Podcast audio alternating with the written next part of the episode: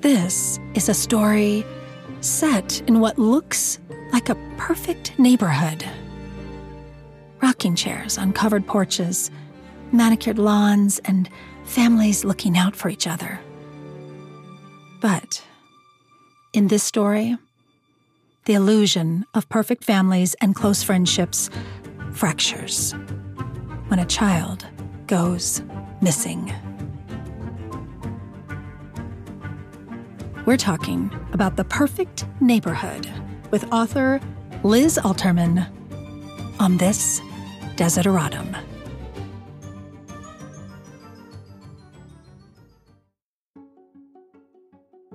Desideratum is a Latin word.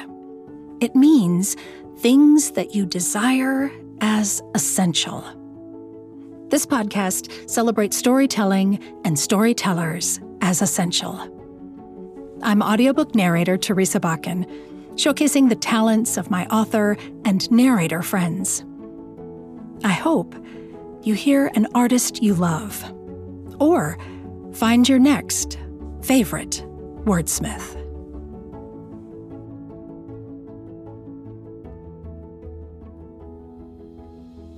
You're giving readers pieces of a puzzle through the different points of view I felt like I was kind of collecting clues, collecting info as I was going. But then, but then I'm all the whole time I was like, what is really going on? Okay.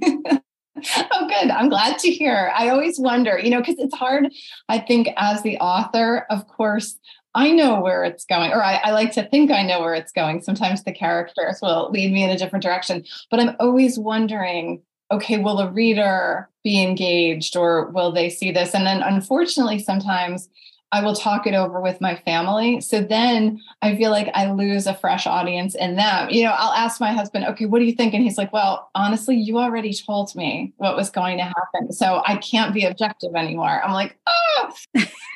so every time I'll say to him, um, okay, the next thing I write, I'm not telling you anything. I'm going to keep you fresh and pristine. And then he says, like, all right, good luck with that. I don't think you'll be able to do it.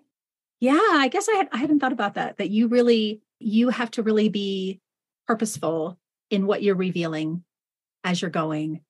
And that's kind of interesting because that's really to me that's a real essential part of this story is what people choose to reveal about themselves. What these women choose to hide, the face that they put to the public, Right, exactly. But I think I was trying to set up that idea or kind of the metaphor of the pond in the heart of their town that from the mm. surface their pond and you know everything looks beautiful but kind of look below and it's just it's not that same pretty picture so I was trying to kind of establish that early for the reader that this town might look ideal and these people might look perfect, but and these relationships might seem, you know, enviable, but it, when you look a little deeper, nothing nothing's quite as it seems. Nothing's quite as it seems. That is what keeps you reading for sure. Oh, good. I'm glad you brought up the pond because I actually had written down that quote from Cassie. She says, Oak Hill Pond is a bit like the community itself, picture perfect at first glance, but you probably don't want to know what's going on beneath the surface. And so that gets me to I I really wanted to talk about this this town, this suburbia, um, very cookie cutter, really lovely, um, but it is it's not really. So the setting was very important, I think, to this story. I think so too. And I have to say, it's funny because um, where I live in New Jersey is maybe just about 20 minutes away from where I grew up. And then I also worked in a different direction in about 20 miles in another direction in a town that's also very similar. So it's funny, I still know people from each one of these areas. And every time I'll speak with someone, they'll say, oh, you based it on here or you based it on here. It's just like this. And I'll say, really, it's kind of a combination of all of these towns. And I think um, in New Jersey, you can find a lot of these towns where there's this quaint, charming downtown area and everything seems lovely and the and people seem helpful and friendly. But I I have known people a bit like the characters in the story. People will say, Did you base these on real people? And again, they're sort of composite characters. And um, for example, my mom still lives in the town where I grew up. And there are a lot of people who will start meal trains as one of the characters does in the novel and you get the feeling that it's not necessarily motivated out of generosity or goodwill. It's more that I'm bringing you this casserole. And so I deserve an inside look at, you know, what's really going on behind the scenes. And even in our town, I think we had an incident where there was someone on a meal train and there was a notice if you signed up there will be a cooler on the porch. Please leave your meal in the cooler. Do not ring the bell. Do not expect to interact with the family. And some people were put off by that. They thought that this meal was almost like a ticket or access to the people at what's not really a good time in their lives. And so I want it's something that's always kind of baffled me um, that this exists. And so I wanted to include it and explore that. Yes. And that I love what you just said about motivation, right? That what are people motivated by? And is it generosity or is it this idea that we would like to see the cracks in the veneer of someone else's life? Exactly. And you get to that a lot through gossip in this story. Mm-hmm. There's a moment where it's at a full neighborhood level, like the whole neighborhood is focusing their gossip on this one couple at one point. And one of the characters calls it um, she says, We were able to purge every ill formed, mean spirited thought we'd ever harbored about them. Neighborhood scale vomiting, sickening and delicious. You, I think, just have captured the essence of how we talk about others, that kind of group focus or hate almost, right? That's born out of our own insecurities, I think. Exactly. That's what I think too. It's so much not necessarily about the subject you're talking about, but more about what's lacking in your own life that it feels almost good to think like, okay, well, I might have this going on, but it's not as bad as what they're facing. And the, it, it's a shame, almost um, like misery loves company, but escalated to a new level. Yes. I, I think you did a beautiful job capturing how people get caught up in that, right? Thank you. Um, because I don't think your these point of view characters that you've given us are are all uh, struggling with their own uh, identity and authenticity and um, you know you haven't written a bunch of women that are gossipy and hateful and you you really but you you give us a window into how that happens how that sort of um, hate speak and othering becomes almost contagious. Right it sort of feeds off itself and becomes bigger than than it could be. Almost in sharing it it's like they they're turning on one another and yes at one point rachel one of the points of view says that she's um, they're fervent whispers. I keep quoting from it. Sorry. I took so many notes because I was like, oh, that was really beautifully said. I really love the way she said that. Oh, I really, I appreciate that because just I am really struggling with the opening chapter of a new work and I'm, I'm like doubting myself. So I, I am so grateful for your kind words. I took a lot of notes. I felt like um, this moment with Rachel where she is suddenly the the object of this whispering of this gossip and what and how that how she identifies with that. She's you know that they um their fervent whispers floated over hedges through picket fences and around corners. And all the conversation stopped as soon as i came into view. Mm-hmm. she feels not included and on the outside. And so i think that that that fear of rejection is one of the motivators happening in this story. That fear of not fitting in and being rejected absolutely. feels like an essential theme happening through these characters. Yes definitely. Each one of them sort of struggles in their own way. Uh, you know the babysitter and um, you know the the moms just all of them even the ones who seem to have it together are still often find themselves on the outs with other members of the community yeah. And that maybe this is an odd segue, but that made me want to talk to you about the first book that you wrote, which was uh, called Sad Sacked. Yes. That was also a kind of rejection of the story. Absolutely. Yes. The story is a, as a memoir. It is based on um, being laid off. It sort of it chronicles the period that came after my husband and I both lost our jobs within six weeks of one another. And and I, I just saw a few weeks ago there was a story in the Wall Street Journal about how in the US we always ask people, what do you do? And so your whole identity becomes, whether you want it to or not, becomes tied to what you do and how you answer that question. Yeah. And I think for both my husband and myself, we, I guess we didn't realize how caught up in that we were. And then when there's no job, it's, um, you know, it's scary, not only financially, and then also, you know, you worry. I know it's a lot, fortunately, it's a lot less common of a worry now to have that resume gap. But at the time we were laid off in 2013, 2014, you kind of panic how long can I be out of work before a future employer says like what's wrong with these people why are they why is no one hiring them and um, so it really and especially we were applying for things and the rejection emails would just come in and i think you know if you have a job and you're applying and looking for another and you get an email that says we're moving ahead with a more qualified candidate you can kind of take it in stride because you know maybe you had your hopes up, but you still have a paycheck coming in. You haven't necessarily lost anything.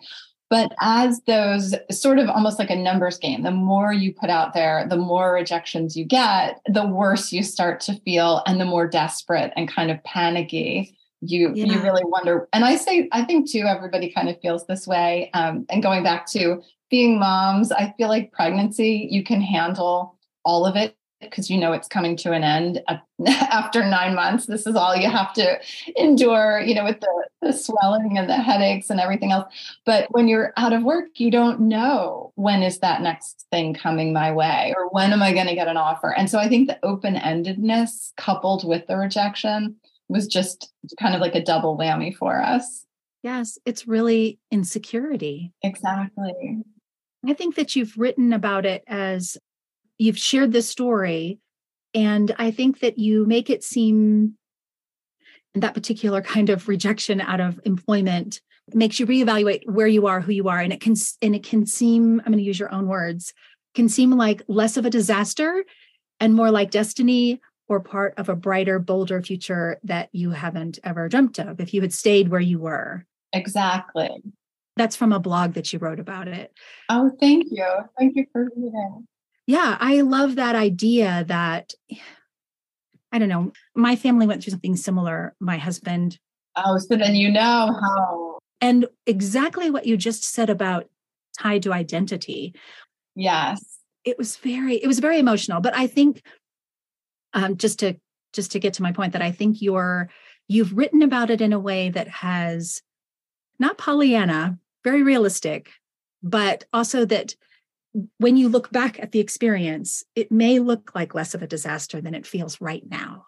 I think so too, because especially, you know, my husband, he had not been happy in his role. He'd been there 18 years. Yes. He was getting on a train at, you know, like 545 in the morning and he was falling asleep by 830 at night and rightfully so. these were, these were very long days. And I think too, for me, if I had stayed in my role, I never would have written that memoir. It would not have occurred to me. And I think it had been a long time goal of mine to write a book, but it always seemed like something out in the future. Like, okay, when you have more time, when you have more space. And I don't think I would have pursued it, except that in that time, I felt like, all right, you know what? You've got nothing else really going on. Nothing's working out for you. Why not carve out a little something like a creative project to try to stay sane? And that's what motivated me to to give it a shot. And then of course i took classes which i think were so helpful. I think without the encouragement of other people who were trying to write a memoir at the same time i might have given up and just you know gone back to binge watching tv shows. And yeah i think that's very good advice right? To seek out other people that are going uh, or that are trying to grow in a similar way. You know continuing education being a lifelong learner is is always a is always good advice is always a good path forward when you feel stuck I think so too. I'm kind of, I'm as I was mentioning, I'm feeling a bit stuck at the moment, and so I'm thinking about taking another class at the end of May, just to try to think in new directions and and get that spark back a little bit. Yes, and sometimes that spark is in you, but it takes someone else seeing it to light it. Exactly. And that it's that group experience of a class because I think we're all self reflective. You can read and research on your own all the time, but there's something very different about being in a group and having someone else say, Oh, you are good at this, or I love the way you're doing that, or you should do more of this, right? That that is a, um, it's like a multiplier on your growth. Yes, to get that feedback in real time is so valuable. Yeah. So you narrated your own memoir. I did. You narrated this first nonfiction. Um, and then I read that there was a serendipity that led you to to your next audiobook production that your literary agent forwarded you an email and the email uh, the person was actually someone that you knew from a long time before and so there was a serendipity in how you came to your next audiobooks can you talk a little bit about that Oh, sure. So it was actually my young adult book, He'll Be Waiting. So when I was working through edits on The Perfect Neighborhood, I found online a developmental editor who was highly recommended, and I loved her website. Her name's Amy Tipton, and she's just such a wonderful advocate for authors and um, aspiring writers, really encouraging. And even when she's done with your project, she stays in touch. And that's kind of how this came about. So she had sent me an email overnight saying, I don't know if you have any short stories, but this guy I know is looking for some for an anthology. You might want to reach out. And so when I looked at his name, I recognized it and I thought, why do I know that name? And so I Googled him and I saw that we had gone to college together. And not only that, we had been in a, a public speaking course together, which was, I, I am a very anxious public speaker. And I put it off as long as possible. It was a requirement to graduate. Now, he, on the other hand, was like a thespian. Like, I, I remember being in the class and thinking, um, oh my, like people around were kind of slumped over their desks, checking their watches. And I thought, you know, everybody look up. This is as good as like off Broadway. So pay attention. Yes. So, sure enough, I could remember one of the speeches that he gave because he tied it into a Sting song. And um, so I said to my husband, you know, should I write to this guy or am I going to look like a weirdo that I have been remembering this speech that he wrote 25 years ago? And my husband was kind of like, you go to the grocery store and you can't remember basic items like bread or milk. How are you remembering this guy's speech from so I decided, you know what, I've got nothing to lose, which has kind of become like my new mantra. so I wrote to him, and he wrote later that afternoon, and um, so generous with his time, uh, which I think has been one of the most exciting things about this whole path is finding just the kindness of people that you don't really know who are willing to take the time to talk about what you're doing, what they're doing. Yeah and see how you can come together to support one another.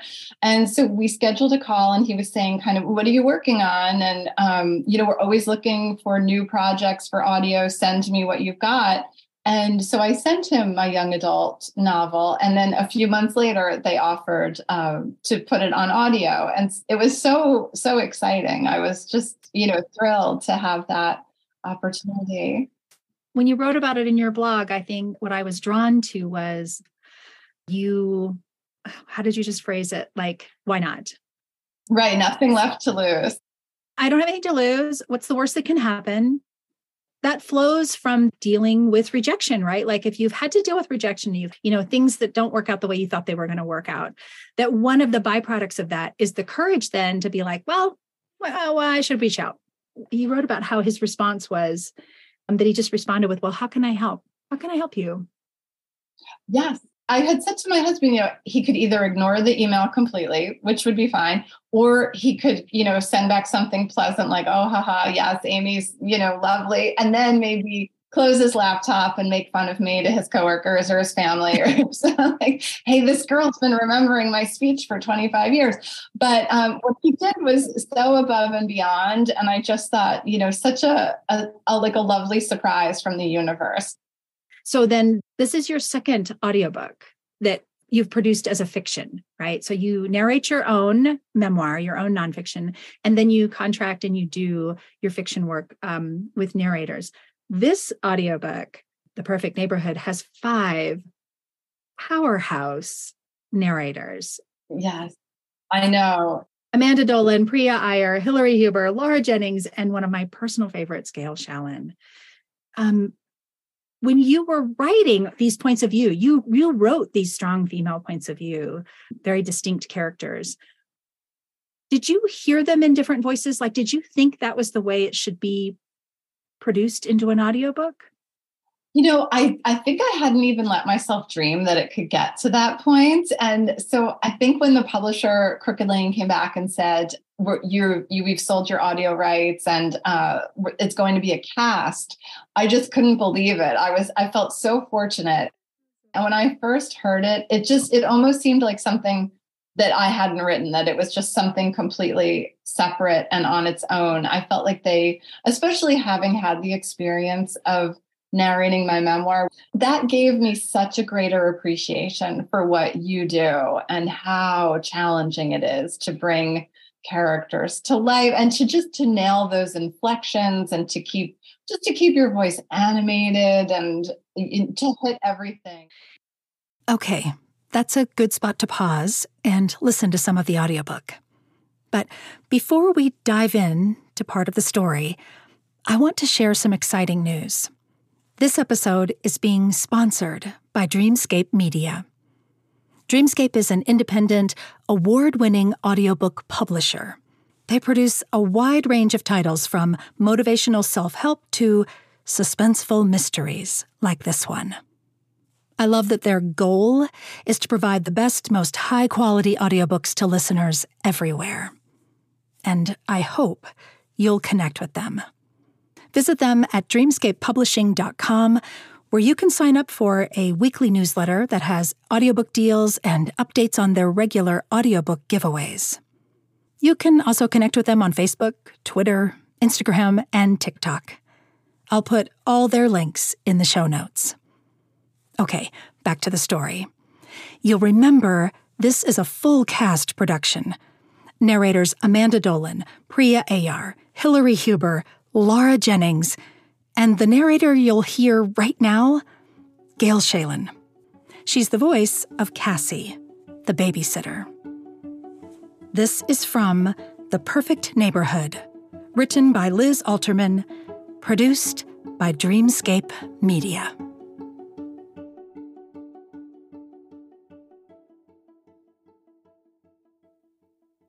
I lean against a tree, listening to crickets and whispers aka Oak Hill's summer playlist. Everyone stands still as statues, waiting for the dreaded over here or got something. I hold my breath, watching the police comb Oak Hill Pond, as Kyle Kinsley claps me on the back. Kyle! I jump. Holy crap, you scared me. I gasp for air as if I'm the one at the bottom of the muck. Police officers in boats the size of bath toys has spent the last hour dragging the still water while the crowd looks on. Hello, Cassidy, Kyle says with a wave, as if this were just an ordinary Saturday night. How are you doing? How do you think I'm doing? I'm a person of interest in a missing child investigation. The bad babysitter every parent in Oak Hill hates. I'm completely falling apart, asshole. I want to scream. But Kyle's a good guy. Brilliant, but awkward.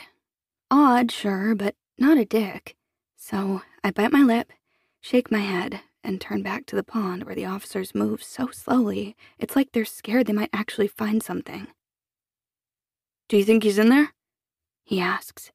Billy, I mean. Do you think he's in there? I narrow my eyes and stare at him. The harsh glare of floodlights turns Kyle the yellowy white of a potato chip. The lawn surrounding the pond shines like that cheap plastic grass you stuff in an Easter basket. Everything looks fake in this creepy glow. And for the millionth time since Thursday, I wish none of it were real. That I'm tripping like the guys in my gym class who mess around with microdosing and mushrooms. It's 10 p.m. The police and the mayor agreed that searching the pond for Billy's body should be done at night, so it won't alarm the local families. That's Hill for you.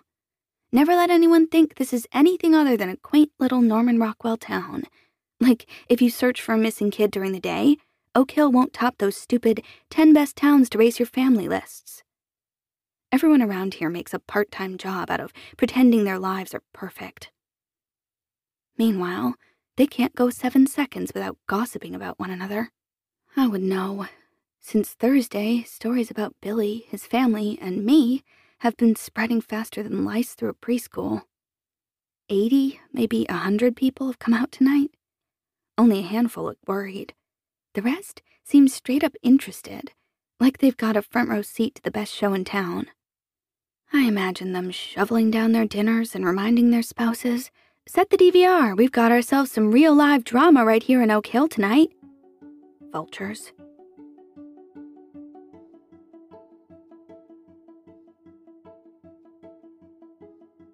All very different women. Did you always have this multiple point of view? Like, was there a point where you thought, oh, I'm missing a point of view, I need to add a character? Or was there one that was a stronger storyteller as you started? Oh, that's a great question. I think uh, it was challenging. I knew I, I knew I definitely wanted Rachel and I wanted Allison and I wanted Cassidy. And then as the story went along, I thought, you know what, I'd like maybe Lindsay, who's kind of, as I like to say, I think she was fun to write because she was that kind of snarky mom who felt like her own life was kind of perfect. So, and she didn't really have any skin in the game. She doesn't have a missing child. She's not the babysitter. Um, she also thinks her husband is very nervous now that there might be a predator on the loose, and she believes he's overreacting. So she's not even that worried about the safety of her own children in Oak Hill. She's, you know, more concerned with uh, why am I drinking wine out of a plastic solo cup? Where's my glass? You know, that kind of thing. And, um, you know, what about who's got the best pool guy and what are we serving at this fundraiser? And so she was fun to write. And I wanted her to kind of bring in a different perspective, uh, one that was maybe I don't I don't know if lighter is the word because I know a lot of people say oh she was so catty I, I didn't like that character but I wanted her to be able to share things that the other characters might not have been privy to or I wanted her to weigh in in a different way. I love that you included a teenager. Like a lot of that behavior begins when you're a teenager. I think so too, right? What you're surrounded with and your influences. Yes, and how you choose to outward face. Like she has really the healthiest. There's there's also a lot of mother daughter relationship in here. Yes. And she has what I think is the healthiest relationship and yet she keeps a big secret. Exactly. Uh, she has a really great relationship with her mom and yet she still masks what she's really feeling, what she's what she's really going through. Exactly. And so I think that I think demonst- using a teenager was a great demonstration of that you know how we put on this outward face or don't you know what we show to people and how that can lead to like really unhealthy decisions exactly i think so too. The last question that i always ask or that i try to ask has to do with the name of the podcast. So mm. desideratum is a latin word. It means things that you desire as essential. The reference to it comes from a poem that was called desiderata that hung on the wall when i was growing up. Oh my mom has it too Really? Oh, wow. Yes. So it has really stayed with me. So I ended up hanging up in in my own kitchen for my own kids and it was a reference point for what's valuable, what's essential, kind of life lessons. So when I first started doing this podcast, I felt like it was an opportunity for me to connect with storytellers and spend more time in story, thinking about story, because that felt essential to me. So I like to be able to ask people for you, if you had to explain to other people, what is most essential? What do you say? That's a great question. Um, for me, I think humor is most essential. I think that is probably my go to. I think whenever things are hard or challenging, um, I, I, used to, I grew up watching a ton of David Letterman. And what I really, my goal career would have been to be a top 10 list writer. And I think there is something there's something about it that if if I'm in a bad mood and something can strike me as funny, um, I can lift myself back out of it. And I think that was kind of what I was trying to do with the memoir was to kind of take a dark situation and and not minimize it but point out sort of the funny things about it. And i think um, anytime there's an opportunity to use humor or I, will try. Even with my kids um, being in school or my oldest is in college we do this thing where i'll send them um, like true or false and with a colon and then i'll just say something crazy. And sometimes it, it's true and something sometimes it's just something completely silly that i've made up and it's kind of you'll always get back like an lol i hope that's false or uh, you know. And sometimes it is and sometimes it isn't.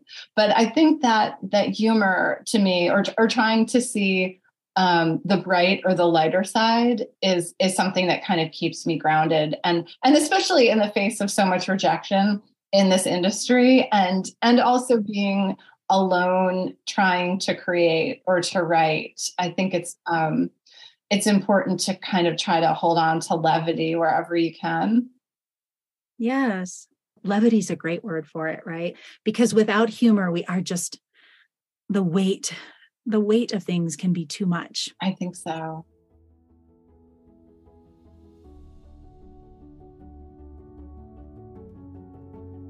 I hope you enjoyed getting to know Liz Alterman as much as I did. Please check out all her work at lizalterman.com. Thanks again to Dreamscape Media for sponsoring this episode. Check out their audiobooks, giveaways, and all their audiobook news through dreamscapepublishing.com. I'll put links in the show notes. As always, thanks for being here, and thanks for listening.